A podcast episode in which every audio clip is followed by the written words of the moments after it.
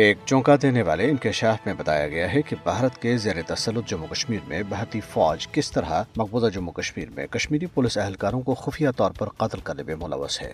حال ہی میں قتل ہوئے ایک پولیس اہلکار غلام محمد ڈار کے اہل خانہ اور رشتہ داروں نے کہا ہے کہ بھارتی فوج نے اسے ضلع بارہ ملا کے علاقے ٹنگ مرگ میں اکتیس اکتوبر کو گولی مار کر قتل کر دیا۔ انہوں نے بھارتی حکام کے اس دعوے کی تردید کی ہے کہ اسے مجاہدین نے مارا ہے۔ پولیس اہلکار کی بیٹی عزما گل نے کہا ہے کہ جس لمحے ان کے والد کو گولی مار کر قتل کیا گیا۔ اسی وقت بھارتی فوج کی ایک گاڑی علاقے سے گولیاں چلاتی ہوئی گزری ہے۔ انہوں نے کہا ہے کہ ان کے والد کو اسی گاڑی پر سوار بھارتی فوجیوں نے قتل کیا۔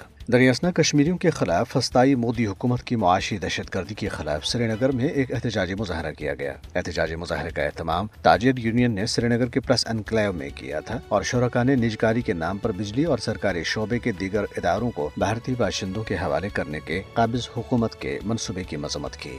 مظاہرین کا کہنا تھا کہ اس اقدام کا مقصد ایک طرف بھارتی وزیر اعظم کے ساتھیوں کو فائدہ پہنچانا ہے اور دوسری طرف کشمیری عوام کو لوٹنا۔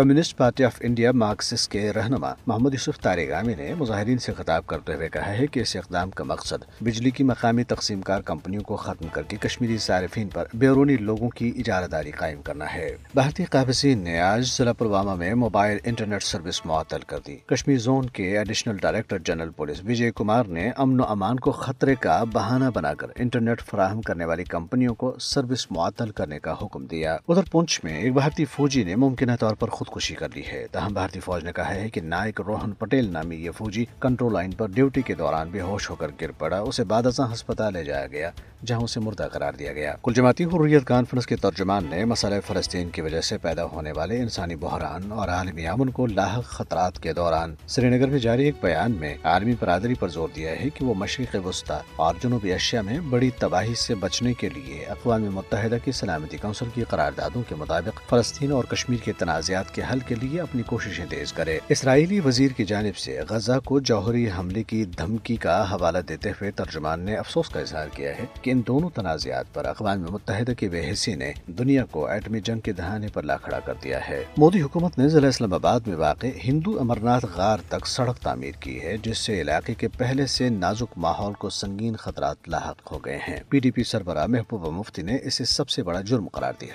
کشمیری پنڈت راہل پنڈتا نے جو ایک مصنف ہیں۔ سڑک کی تعمیر کو ایک تباہ کن اقدام قرار دیا۔ ایک اور کشمیری پنڈت تپیش کول نے افسوس کا اظہار کیا ہے کہ مودی حکومت کے دور میں بھارت میں ہندو مذہبی عبادت گاہوں کو سیاحتی مقامات میں تبدیل کیا جا رہا ہے۔